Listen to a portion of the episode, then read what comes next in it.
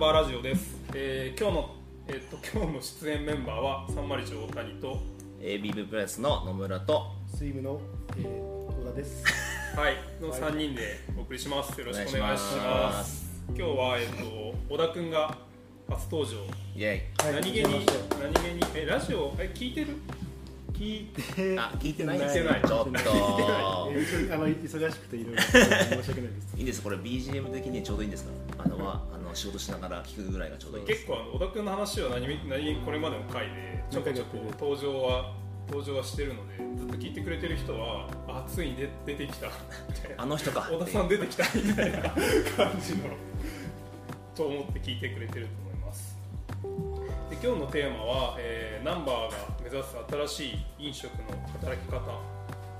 みたいな感じでやっていこうと思います、はい。で最初なんか自分から軽く前段を話すと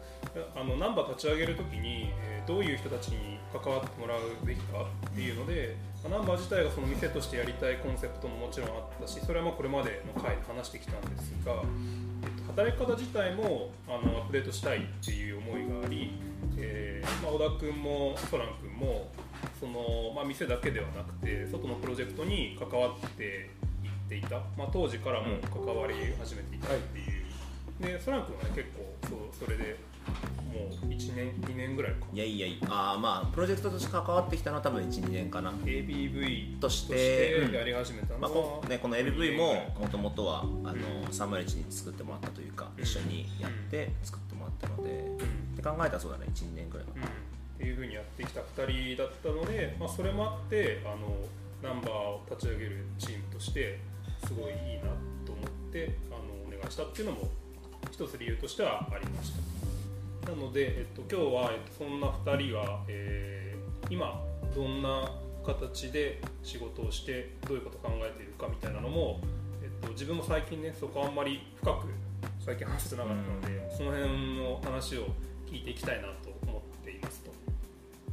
じゃあ、えっと、ソラン君から、ええ。ーまあ、ABV プラスという、えー、野号で、はい。えー活動してると思うんですがなんかざっくりその辺のこうそれをスタートした経緯バーテンダーとしてこうやっていたところからあの ABV 立ち上げた、ん。立ち上げて今なんとなくどう考えてるかみたいなのをさらっと。なんかすごくこう単純にって言ったらちょっとおかしいんですけどなんか一つの場所にいたくなくなったっていうのがそのちょうどフグレンやってる時ぐらいからあって、まあ、それもやっぱり海外とのつながりもあったりとか、まあ、英語が自分喋れるのでその分ちょっとこうプラスというかところから、まあ、なんかこうこんなカクテル作ってるんですって言ったら他の周りの人たちがじゃあうちでちょっとイベントやってよとかうちでちょっとあの軽く立ってよみたいな、まあ、ゲストバーテンダーまではいかないんだけどっていうお仕事が少しずつ増えてきたところで、えーっと同じ年代のバーテンダー3人でリキッドワークスっていうあの、まあ、なんかこうコンコンサルまでいかないんですけど、ん。あのチームを作ってみたんですね。で、まあ、あの今リキッドファクトリーであ立ち上げた、えー、斉藤啓太君と、えー今、えーベルウッドで今あのパートタイムでやってる大場君がいるんですけど、まあ、3人で最初そういうのやっててでその中からあじゃあ自分もちゃんとブランド作ってなんかやったら面白いんじゃないかなと思って考えついたのがその ABV プラス、まあ、アルコールバイボリュームプラスって、まあえーほ全部で言うとなるんですけどまあ、お酒を通して何かしらそうなんかこう新しい体験をしませんかっていう体験の方にちょっと重きをしててなんでいろいろとコラボレーションしたら面白くないですかっていう提案でやってましたね。その立ち上げた当時は。そのリキッドワークスってチームでやってたところから自分自身のブランドを立ち上げたっていうのはなんかどういうどういう思いが？なんかリキッドワークスは三人三様のその良さがあったりとかしててけどやっぱり自分も子として何かしらやってみたいっていうのがあって多分、まあ、独立まではいかないけど、うんまあ、あとはもともとフグレンって働いてたっていうのもあるから、まあ、もうちょっとこうチームから子になったっていうのはあるかなした、はい。ちょっとじゃあ一旦その辺で。はい。えっと、小田君はスイムを、はい。あまあ、スイムって名前がこう考える前からある程度そういう働き方の構想はあったと思うんですが、うん。なんかそういう働き方をしようと思った経緯はまずはイギリスにいた時に一番、まあ、働いてた会社がモデルになっていて、まあ、普通はコーヒー屋だとコーヒーショップを作って、まあ、ロースターを作って、まあ、それぞれのセクションに人がいるっていうのが普通だと思うんですけど前いたところは、えー、と社長は合わせて3人で自分含めて、で自分が3人目の初めての社員だっていうふうに言われて、で3人しかいないけどやってる規模がすごく多くてあの1日300キロぐらいやりたりとかそれをあの3人でやってた。で基本的に一番焙煎をしてで、まあ、そのオーナーは営業とか自分取っていったりとか。でもう一人もそういうふうにあどんどん出るようなことをしててだからなんかこうある意味自分の中で新しいやり方というかなんかいろいろ考えた時になんかそれってすごく効率的というかなんかこう少ないリスクでいろんなチャンスをあの生み出せるなんか形かなって本当やりながら思ってて。あとなんかそのなんだろう自分の限界まで働かされされるとかなんか通はなんか何ローサーで何人もいて、コーヒー屋も何人もセクションがいてただそういうなんだろう人が少ない分自分の限界値までやると結局なんか一人でこんだけ生産できますよっていうのが分かりやすくて。だからなんか本当にそういう、まあ、ロースターだけ持って店舗持たずにやりたかったのがあったからそれは一個、あのモデルになったかなっていう感じです、なんか実は小田君と自分の出会いはだいぶもう7年ぐらいかな、一番最初に会ったの。で海外行く前だったんだけど。でも当時から言ってたよね。そんなことはね。なんか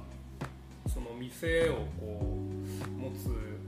わけではないようななんかこう動き方みたいなことはなんか言ってた記憶がうっすらとあって、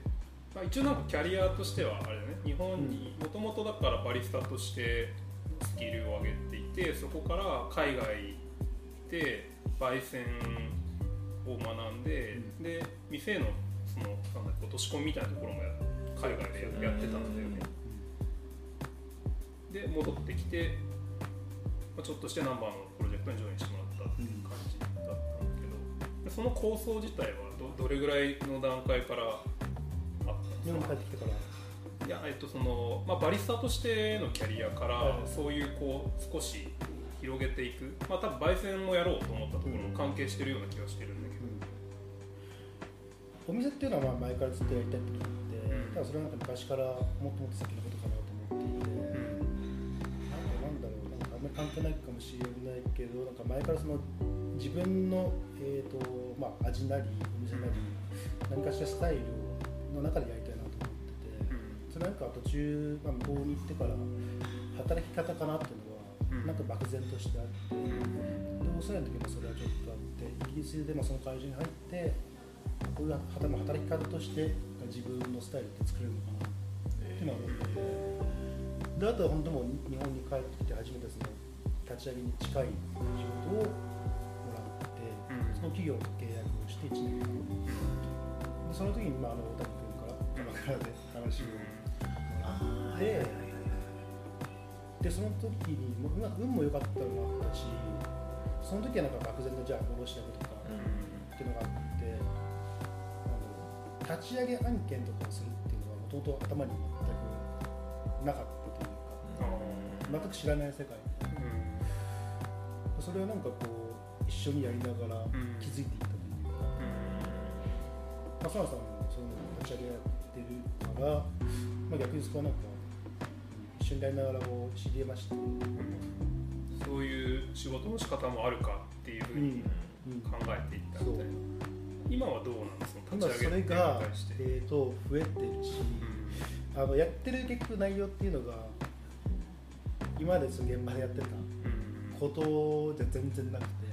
うん。まあ、大抵今は本当に週の半分仕事の半分以上は打ち合わせだったりとか資料作りだったりとか、でもそれってなんかすごくまあ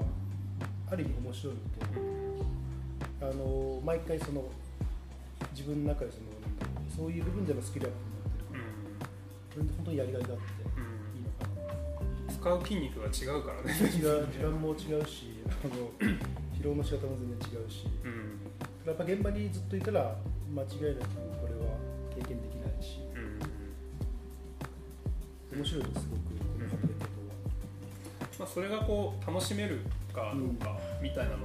あの人によってあるんだろうけどね。は、なんかそしたらこう、まあ、今はその2人のか、まあ、個人的な考えだと思うけど、なんかこうちょっと客観的に見てあのそれぞれのコーヒーの業界とそのバーカクテル周りの人たちでなんか他の人たちがこう今どういう動き方をしているのかっていうのと比べて自分がやってることって自分自身がどうどう見ている？うん。多分バーテンダーのな働き方っていう意味だと結構まあそういう働き方をする人や志す人っていうのも少しずつなんか日本でも増えてきている印象があるそうかなだね。けど、まあ、そういうシーンをどうやって見てるどう見てるかっていうのと、まあ、それと今自分がやってることとのこうなんていうの関連性や違いそれに対して合ってるかどうかわからないんですけど、うん。まあ、こ今回のまあ自粛期間中っていうところで結構、うん。あのもともとこ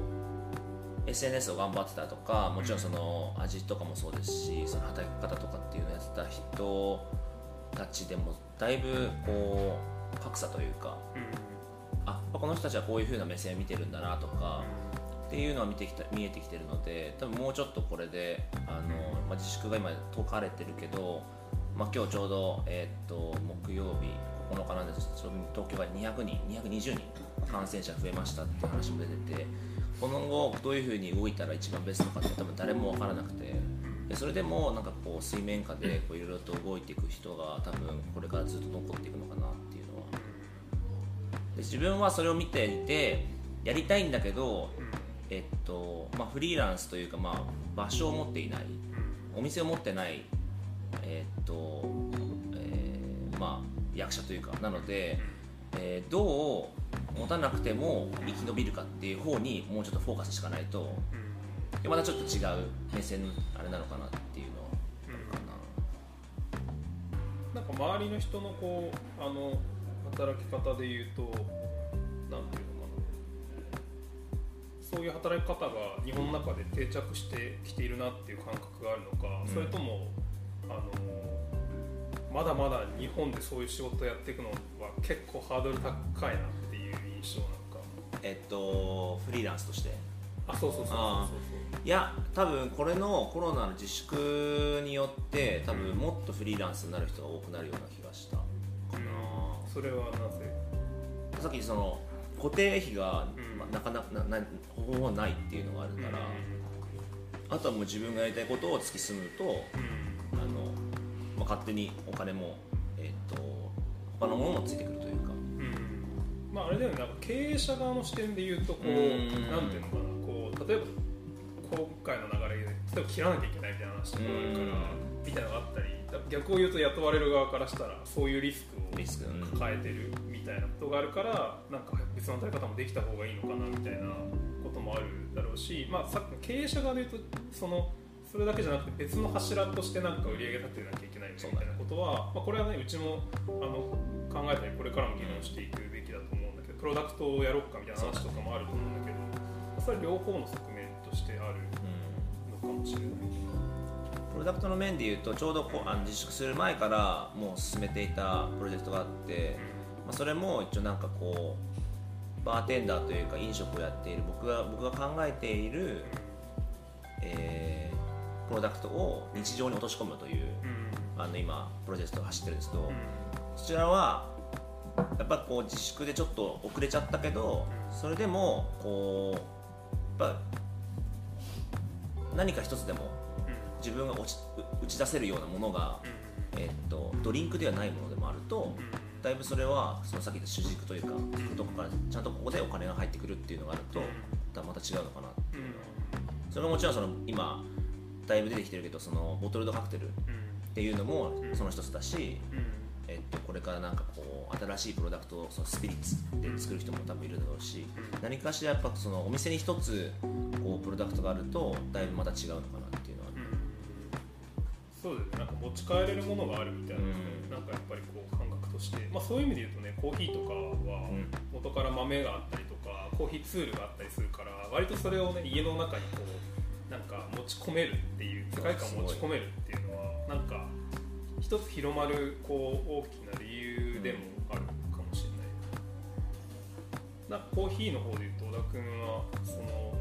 働き方としてなんか例えばコーヒーで言うとそのなんかチャンピオンとかわかんないけどそういうちょっと有名になってその名前でこういろいろセミナー出たりとかなんかそういう働き方ってあると思うんだけどはいなんか今その自分含めてコーヒーの中でのそういうこう店以外の働き方ってどうやって見てる全体としてというか。ちょっとずつその周りの人から尋ねられることが、どうやったらじゃあフリーランスでうん働けるとか、はいはいだから結構その認識自体があの実際増えてきてるなっていうのは前と比べたら全然あってうんそういう選択肢があるんだってそう。いそううだからそれはなんか、うん今後だからなんだろう新しい働き方として認識される可能性がうん。前より全然あるかうん。なただあの多分コーヒーの今までその働き方、コーヒーやってる人、ん。バリスタロースターを含めて、まあ、本当に限られてる。基本的にはそれじゃ B2C なのかな、っていうのがまずあって、まあ、それ以外しかないのとじゃあ店舗にいるしかない。ただなんかそれってすごくいろんな意味でなんかこうコーヒー業界で働いてる人なんかこう自分の中では少し夢がないというか。あとはそういうコンペティションに出て結果を出さないとそういう仕事がないなっていうのをなんかちょっと違う気がしていて。じゃあそういうまあ場所がなかったりとかコンペティションに出てなくても能力次第であと考え方その uniqueness で働き方って多分そこはデザイナーさんとかと多分前ノートで書いたと思うんだけどあのデザイナーとかと一緒の働き方で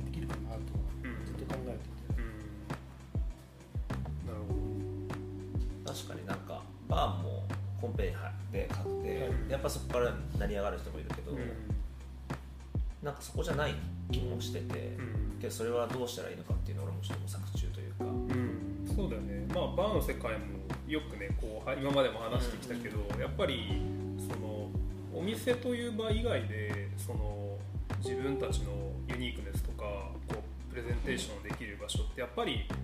少ないというか、で結局まあコンペティションっていう、まあ、どっかのブランドがやって開催したりとかするとこに、まあ、ちょっとそれ不純な気がしていてなんかコンペティションというこう出口しかないから結局みんなコンペティションで自分の名前を売るというか知ってもらうんだけどでも本当にそのブランドのことをこう理解してやろうとしてるかって言ったらそこはなんか実はそんなにピュアじゃないかっていうのは思って純粋にこう世に知られるというか自分たちができることの可能性を広げられる道自体がなんか狭いがゆえにそこしかないみたいな。はなんか印象としてあるかもね。コーヒーでいうとちょっと気になってたのはそういうこうコンペ、まあ、コンペというかそういうところでこうあの有名になった人がこうやっていくっていうのと今小田君がこう志している働き方はなんか違いはある、うんまあ、違いは全然違うしやってる内容も全然違うしその仕事へのアプローチうん。多分その人たちとは全然違うしなんていうのかそのポイントというかちなんかな、言葉にするとしたら。どう違うのか。そうそうそうそうそう。うん。今今自分が大切にしてるところは、うん。自分でチャンスを作っていくっていうのはそこはあのどんどん出るようにはしてるし、うん。そうですね。うんそこは多分で今の共感はどどのポイントなんか？こでもそれっていろいろありますよねその別に。自分が行くっていうのはあのじゃあ営業うっていうわけではなくなくちゃんと来たものに対してしっかりいいものを出し続けるっていう結構時給層みたいな。うん。まあ、それもあるしじゃあそういうなんだろうこう、まあ、新しい話が生まれるように、うん。まあ自分からそういうはいあー自分からそうそうですねいう面白い話を。関係性をそうそう作っていくそうそうそれももちろん大事だし、うん。コミュ力コミュニケーション。まあそうですね、だからちゃんとなんか面面白そうだったらこう行くとか呼ばれたら行くとか、まあ、ちょっと営業じゃ営業に近いですけどね。まあでもそこは毎回別にそれが目的で行ってるわけじゃないか。ら、うん。確かに普通に楽しみに行ってそれがこう仕事につながるという。まあだから自分でも多分それあっても自分自身のこうなんか考えとかスタンスがないと多分ああってもあんまりなんか意味ない意味ないだけど。だからそういうのがまずあってそれをちゃんと知ってもらう場を自分たちで、まあ、別にコンペじゃなくてもそういうあの人と会うことで知ってもらうとか気づいてもらう機会を増やしていくっていうことですね、まあ、それをなんか講義の営業と捉えればそうなのかもしれないけれども、まあでもねなんかやっぱりこうまあサンマリトも含めてそうだけど割となんか自然と相談されるというか関係性を最初になんか作ってで知ってくれてるから相談が来るみたいなケースがなんかまあここの周辺のコミュニティの人たちの仕事の生まれ方としては、そっちの方がスタンダードな感じはするよ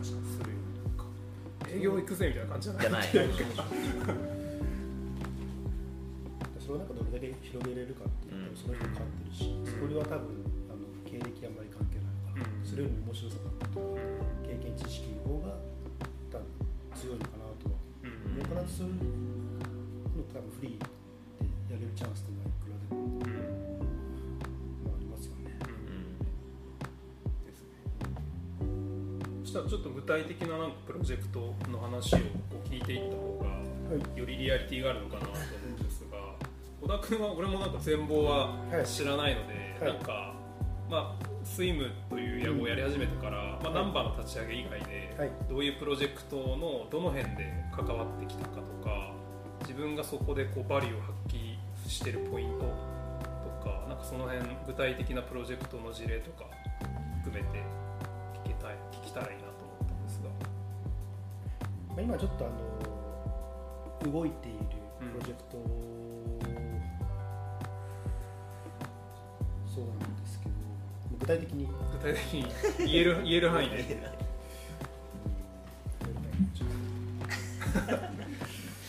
ですね。そんなに言えないこう手両手じゃ両手じゃまあある。そうなんですけどそうですね。でもなんかえっ、となんだろう、まあ、基本そのコーヒーの案件なので、うん。じゃあ全部の場所を作るとか、うん。そういったわけじゃないその中でじゃあどうコーヒーを組み込むとかじゃあどういうものを出してどういうものを引き選定するかっていうことがまあ多いんですけど、まあ、一個その青山のリバイブキッチンは、えー、と個人的にもなんかすごくまあこれからも大事にしていきたいし、じゃあその料理と合わせるラテっていうコンセプトがから始まって、そのためにじゃあ何が必要かとか、まあ、もちろんマシンとかも含めてレイアウトも含めて、まあ、いろんな味の構築も含めて提案させてもらったんですけど、うん。なのででもそれって多分コーヒーっていうだけだけど、それをじゃあちゃんとお店通して組み込むっていうのは、なんかこう一個の本当に面白いコンセプトかなって、まあ、それが今ずっと続いてるんで、例えばそのリバイブキッチンの場合はなんかどういうこうオーダーのされ方どういう相談をされてそれに対して小田君としてはこの部分でバリを出そうみたいななんか本当その時はじゃあ求められてることっていうのはすごくシンプルで、うんじゃあ料理と合う美味しいしたい。ただそのためにあの結局言ったらラテを提案するけどでそのためにじゃあ一番いい商品を出すために多分いろんなことが必要で、まあ、機材も含めて。あと豆の焙煎からもそうなんですけど。だからそのコンセプトを1個作るっていうのがこうではできたかなっていう。ラテっていうのは最初からコンセプトとしてリバイブ側からそう。一番最初あっ一番最初にあって、じゃあただそれに合う焙煎だったりとか豆の剪定だったりとか、それに必要な機材とかあとはトレーニングも含めて、ラテっていうだけだけど、結局じゃあそのトレーニングかける時間もたくさんあったりとか、っていうのがラテっていうコンセプトがあったのはそのミルク感をうまく合わせていきたいっていうイメージとして具体的に言えば。単純にじゃあ、えー、と料理と合わせるっていうことは、ある程度コーヒー感もないといけないし、じゃあ苦味とか渋みとかそういうフレーバーで、料理を崩すこともできないし、一番そのじゃあその調和しないといけない、ラテだけなんだけど、考える考えることがすごく多くて、シンプルであればあるほど、多分そこに費やす時間だったりとか、逆になんかいいお題というか、まあ、そうだよね。なかなか見ないですよね、だからそこまでちゃんとしっかり自分の仕事としていただいて、でもすごいなんかいいテーマだよね。テーマが絞られてるからこそなんか深掘れるというか。そうですね。だとなんか場所を作ったりとかそういった別のあのなんだろうお話もいただいたりして、例えば今のじゃラテの話で言うとそれそれをこう実現していく上で超具体的に言うとどどこをこうチューニングしていったの？通常のラテと違うポイントというかそこでこう自分が作り込んだアプローチというか。結局あの料理と一緒に食べる時のあとはコーヒーを飲んで料理を食べる。じゃあ料理を食べてコーヒーを飲む。そうするとあの舌がまず変わってるからそこをまずあの考えてじゃあカッピングとかコーヒーする時はまず甘いものを食べないし美味しいものとか伝わらないしそういうのを抜きで料理にあるものを食べるっていう前提で私塩辛にとかであの考えないといけなくて。その2つ合わせてちゃんと調和する。そこにまず焙煎と油分値っていうのをまず考えて。今回そのリバイブのーガン料理だけどかなりしっかりしてるでその油分に合う濃度だったりとかあとはその油分の量とかっていうのを調整しないそこにその焙煎だったりあとはそれに合う豆の選定だったりっていうのが正直あるあと抽出もあの、まあ、それに合わせて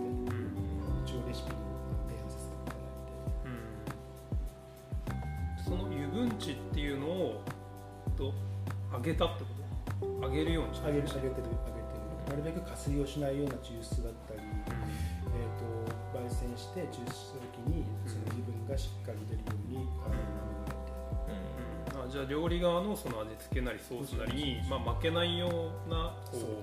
う味を通常よりは少しじゃあしっかり味が出るような作り方をしたと、あとは抽出の方で加水しないように。それでもナンバーがすごく似て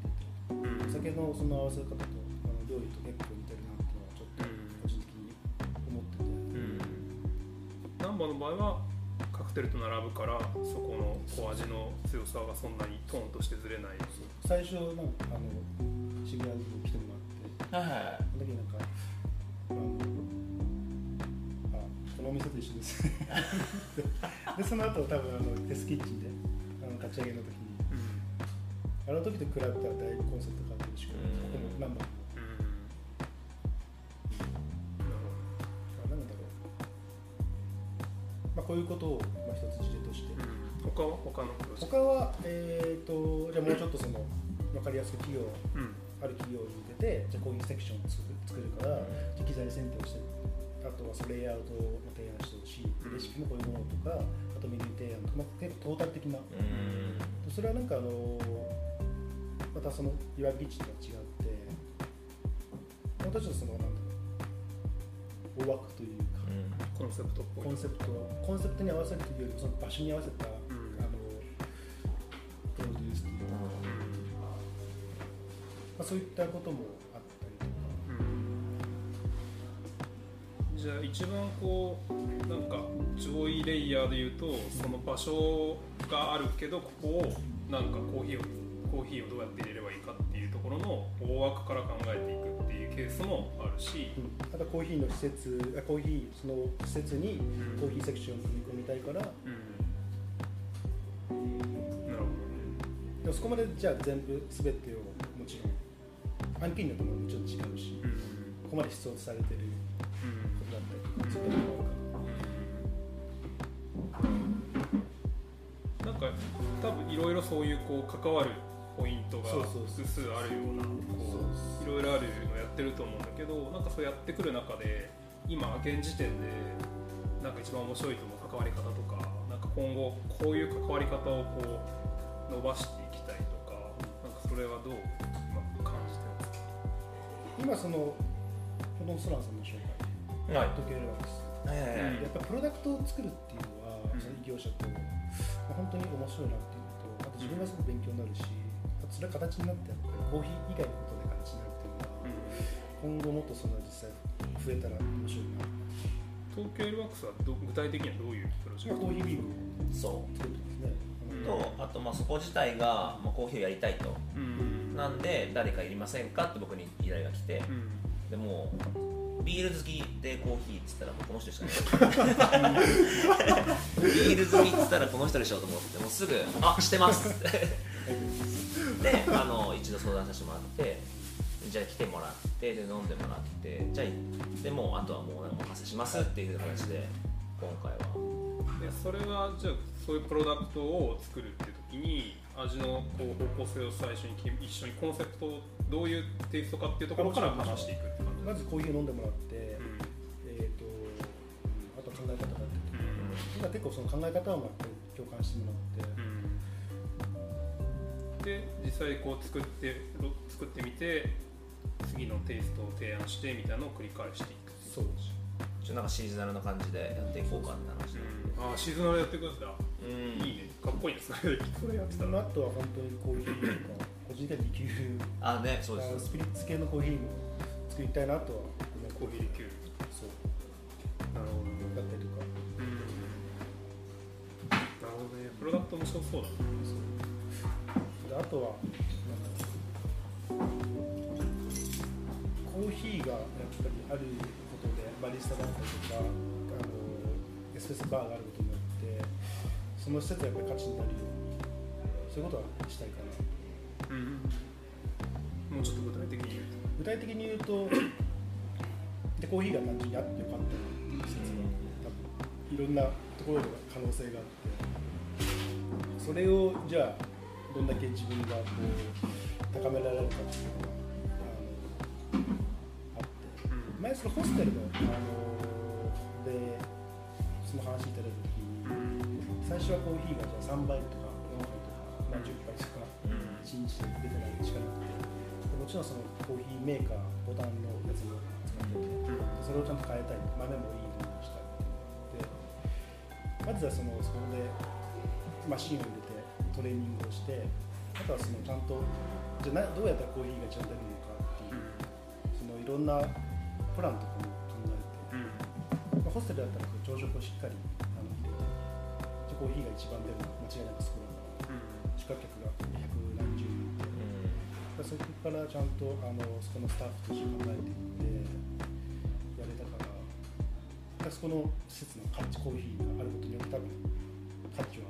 上がってるのかな鎌倉でやってたの？そうだね。あれも本当ゼロから。ほぼゼロになるへ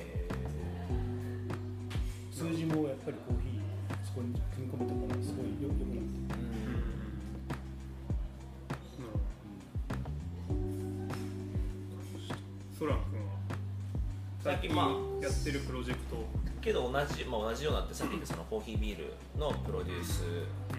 とそのプロダクトを作るっていう意味で、えっとまあ、この自粛中にいろいろと考えたのが、えっと、家でも簡単に作れるカクテルキット。うんうん自分は個人なのでそういう EC とかそういう、まあ、免許の方を持ってないので、うん。免許を持っている会社と一緒に、まあ、僕がプロデュースしたよっていうので、まあこれから打ち出していくとは今カカオをやってます。カカオをもう、えーなんつうのまあ飲み物にしていくというかそこもちょっと今いろいろと右往左往しながらやってる感じですかね。でも確か今なんかプロデュースあのお店を作るっていうよりかはものをプロダクトをプロデュースしていくっていうお仕事をたくさん、うん。うんはい、いただいてる感じですかね。なんかでもそのカカオの話とかもうんそうだけどさ、なんか今まではな何かをこう面白くしようと思った時にどうしてもこうなんか食の方に食事の方に料理でどうかどうこうするみたいな話が多かったなって気がしていて、で日本って、まあ、コーヒーはある程度浸透してたかもしれないけどなんかそのカクテルとかどそっちのドリンクってあんまりこう文化の土壌がなかったから、あんまりなんかドリンクを開発しましょうみたいなことってなんか大企業のソフトドリンクみたいなところしかあんまりなんかなかった気がしていてバーテンダー自体のこう職能がそんなに認知されてないみたいなのもあってなんかだからそこはね結構可能性があるんじゃないかっていう気がしてバーテンダーのそのこうものの見方とか考え方をドリンクの中にこう入れていくことでもうちょっとそこに豊かな階層がこういわゆるこう本当にマス向けのものじゃないところにそういうプロダクトが作れるっていうのは、ま、まさに今2人がやってるとやつとか、そういうこともあるのかもしれないけどなんか面白そうではあります商品開発ドリンク開発は間違いなくこれから。うん。コーヒー絶対そうだと思ってて。うんあの、まあ、セカンドウェーブサードウェーブがあってうん。次絶対その商品の価値うん。アレンジドリンク含めて、うんじゃあ今までにあったシンプルなアレンジドリンクからそういうバーテンの知識だったりとか。うん。あと素材のうんものとか掛け合わせたハイブリッドなうん。多分商品開発と求められてて、それがある意味フォーセーブなんじゃないかなと個人的にはうん思ってますけど。そうだよね。プロダクトはさなんか今まではどうしてもやっぱり飲食の人たちはさ現場現場にさちゃんと立ってるっていうのが、やっぱ店に立ってるっていうのが多分なんか一番いいみたいなさか価値観があったと思うんだけどプロダクトはなんかそういうこうそういう商売やる人たちでしょみたいな感じの、うん。なんかやっぱ切り分けがそう畑が違ったと思うんだけどでもそこにね徐々にその線の職人性みたいなものをどうやって入れ込んでいくかみたいなところは、なんかこれからあのもうちょっと増えてきても面白いっていう気がするそれ多分その誰がやるかみたいなところがあってなんかまあ2人の考えを持ってる人たちがやれば多分飲食の他の人たちもそっちに意識が向いてくるだろうか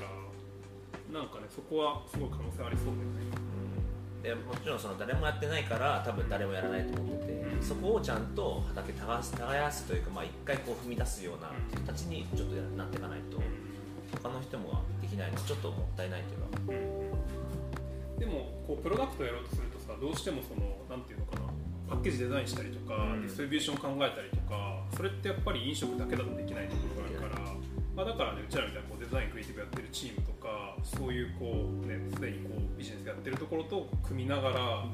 ものを作っていくみたいななんか広がりもある気がするよね、うん。飲食の業界だけに閉じないというか。まあ、そう販路はやっぱりちょっとあの変えないといけないかな、